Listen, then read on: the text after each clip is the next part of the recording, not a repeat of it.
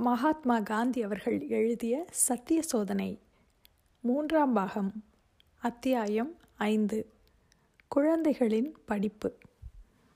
ஆயிரத்தி எண்ணூற்று தொண்ணூற்றி ஏழு ஜனவரியில் டர்பனில் நான் இறங்கியபோது என்னுடன் மூன்று குழந்தைகள் இருந்தார்கள். என் சகோதரியின் பத்து வயது மகன் ஒருவன் ஒன்பது வயதும் ஐந்து வயதுமாகிய என்னுடைய மகன்கள் இருவர். இவர்களை எங்கே படிக்க வைப்பது? ஐரோப்பிய குழந்தைகளுக்கென்று இருக்கும் பள்ளிக்கூடங்களுக்கு நான் அவர்களை அனுப்பியிருக்கலாம்.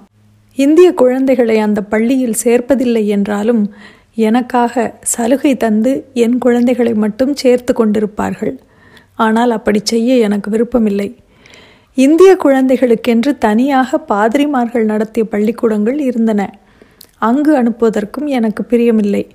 ஏனென்றால் இந்த பள்ளிக்கூடங்களிலெல்லாம் ஆங்கிலத்திலேயே பாடங்கள் கற்பிக்கப்பட்டன. இல்லையென்றால் பிழையான தமிழிலோ ஹிந்தியிலோ கற்பித்தார்கள். இன்னும் பல குறைகள் இருந்தன. குழந்தைகளுக்கு இப்படிப்பட்ட படிப்பு அளிப்பது எனக்கு பிடிக்கவில்லை. அதனால் நானே அவர்களுக்கு கல்வி கற்பிக்க முயன்றேன். ஆனால் இது ஒழுங்காக நடப்பது இயலாத காரியமாக இருந்தது. ஒரு தகுதியுள்ள குஜராத்தி ஆசிரியரும் கிடைக்கவில்லை.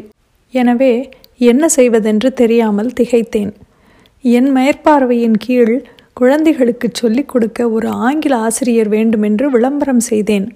இந்த ஆசிரியர் கூடிய அளவு ஒழுங்காக பாடம் கற்பிக்க வேண்டுமென்றும் மற்ற நேரங்களில் நான் கற்பிக்க முடிந்ததை கொண்டு குழந்தைகள் திருப்தியடைய வேண்டுமென்றும் தீர்மானித்தேன்.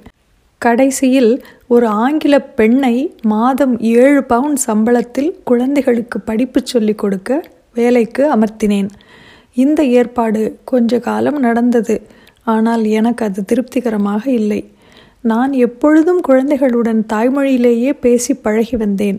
இதனால் அவர்களுக்கு கொஞ்சம் குஜராத்தி தெரிய வந்தது. குழந்தைகளை திரும்ப இந்தியாவிற்கு அனுப்பி விடுவதற்கும் எனக்கு விருப்பமில்லை. ஏனென்றால் சிறு குழந்தைகளை பெற்றோரிடமிருந்து பிரிக்கவே கூடாது என்று அந்த நாள்களில் நான் கருதி வந்தேன். ஒழுங்கான ஒரு குடும்பத்தில் குழந்தைகள் இயற்கையாகவே அடையும் கல்வி பயிற்சியை மாணவர்களின் விடுதிகளில் அவர்கள் அடையவே முடியாது. அதனால் என் குழந்தைகளை என்னுடனேயே வைத்து கொண்டேன். என் சகோதரியின் மகனையும் என் மூத்த மகனையும் இந்தியாவில் மாணவர்கள் தங்கி படிக்கும் ஒரு பள்ளிக்கு கொஞ்ச காலம் அனுப்பினேன். ஆனால் சீக்கிரத்திலேயே அவர்களை திரும்ப அழைத்து கொண்டு விட வேண்டிய சூழ்நிலை வந்தது. என் மூத்த மகன் பெரியவனான பிறகு என்னிடம் மனஸ்தாபம் கண்டு இந்தியாவுக்கே திரும்பி போய்விட்டான். அங்கே அகமதாபாத்தில் ஒரு உயர்நிலை பள்ளியில் சேர்ந்தான். ஆனால் என் சகோதரியின் மகனோ என்னால் கொடுக்க முடிந்த கல்வியோடு திருப்தியடைந்து என்னுடனேயே இருந்து விட்டான்.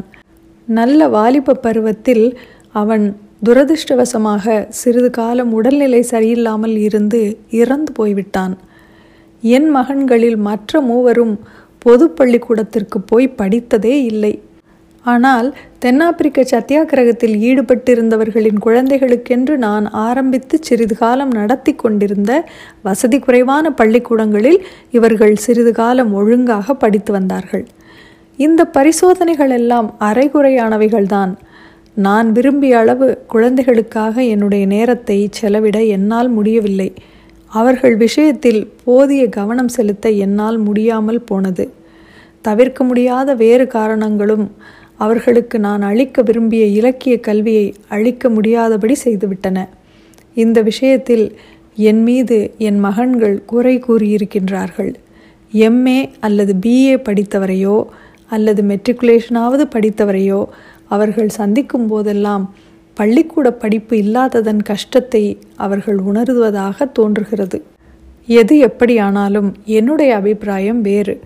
அவர்களை பொது பள்ளிக்கூடத்துக்கு நான் அனுப்பியிருந்தால் அனுபவம் என்ற பள்ளிக்கூடத்தில் கிடைக்க வேண்டிய கல்வியும் பெற்றோருடன் இருப்பதால் கிடைக்க வேண்டிய கல்வியும் அவர்களுக்கு இல்லாமலேயே போயிருக்கும்.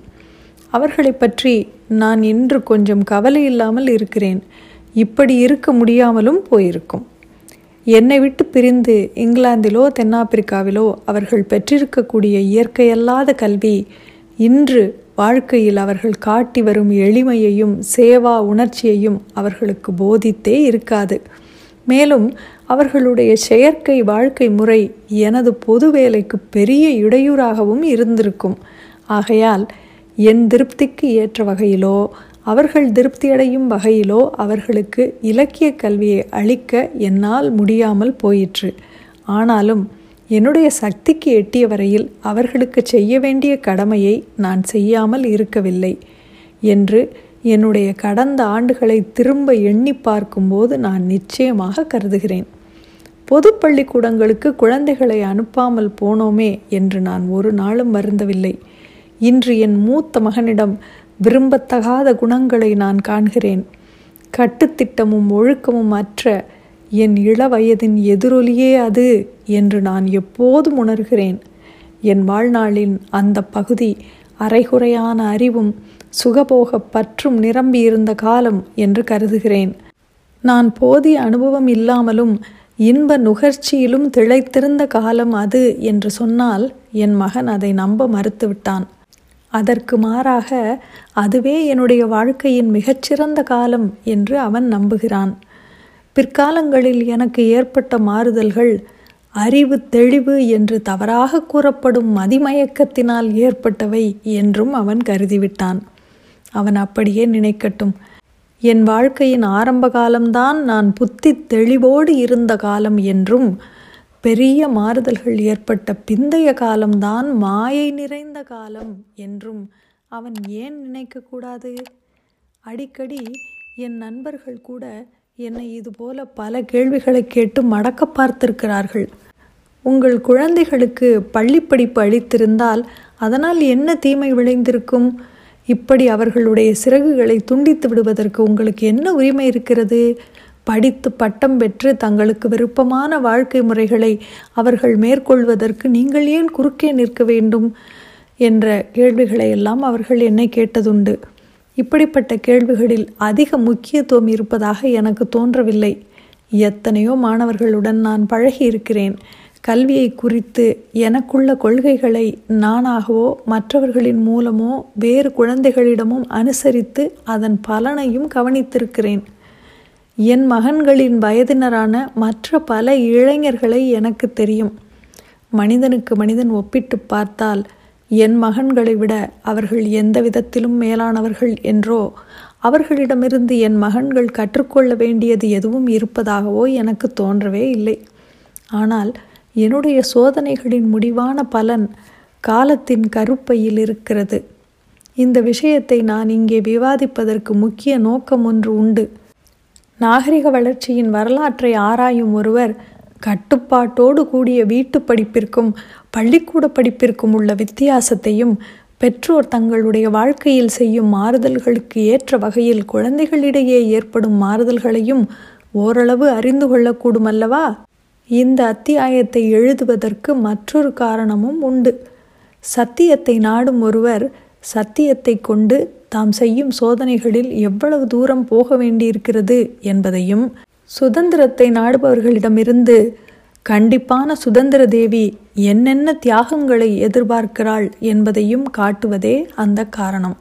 எனக்கு சுயமரியாதை இல்லாமல் இருந்திருந்தால் மற்றவர்களுக்கு கிடைக்காத கல்வி என் குழந்தைகளுக்கு கிடைப்பதைக் கண்டு நான் திருப்தி அடைந்து விடுபவனாக இருந்திருந்தால் அவர்களுக்கு நல்ல இலக்கிய கல்வியை அளித்திருப்பேன். ஆனால் சுதந்திரத்திலும் சுயமரியாதையிலும் அவர்கள் பெற்றிருக்கும் அனுபவ படிப்பு அவர்களுக்கு கிடைத்திருக்காது. சுதந்திரம் அல்லது படிப்பு ஆகிய இரண்டில் ஒன்றை தேர்ந்தெடுத்து கொள்ள வேண்டி வரும்போது படிப்பை விட சுதந்திரமே ஆயிரம் மடங்கு மேலானது என்று யார்தான் சொல்ல மாட்டார்கள்? இந்திய இளைஞர்களை அவர்களுடைய அடிமைத்தனத்தின் கோட்டைகளில் இருந்து அதாவது அவர்களுடைய பள்ளிக்கூடங்களிலும் கல்லூரிகளிலும் இருந்து வெளியேறி விடுமாறு ஆயிரத்தி தொள்ளாயிரத்தி இருபதில் நான் அழைத்தேன். அடிமை விலங்குகளுடன் இலக்கிய கல்வி கற்கப் போவதை விட சுதந்திரம் பெறுவதற்காக எழுத்து வாசனையே இல்லாமல் இருந்து கல்லுடைத்து வாழ்வதே எவ்வளவோ மேல் என்று அப்பொழுது அவர்களுக்கு சொன்னேன். எந்த ஆதாரத்துடன் நான் இந்த புத்திமதியை கூறினேன் என்பதை இளைஞர்கள் இப்போது கண்டுகொள்ளலாம்.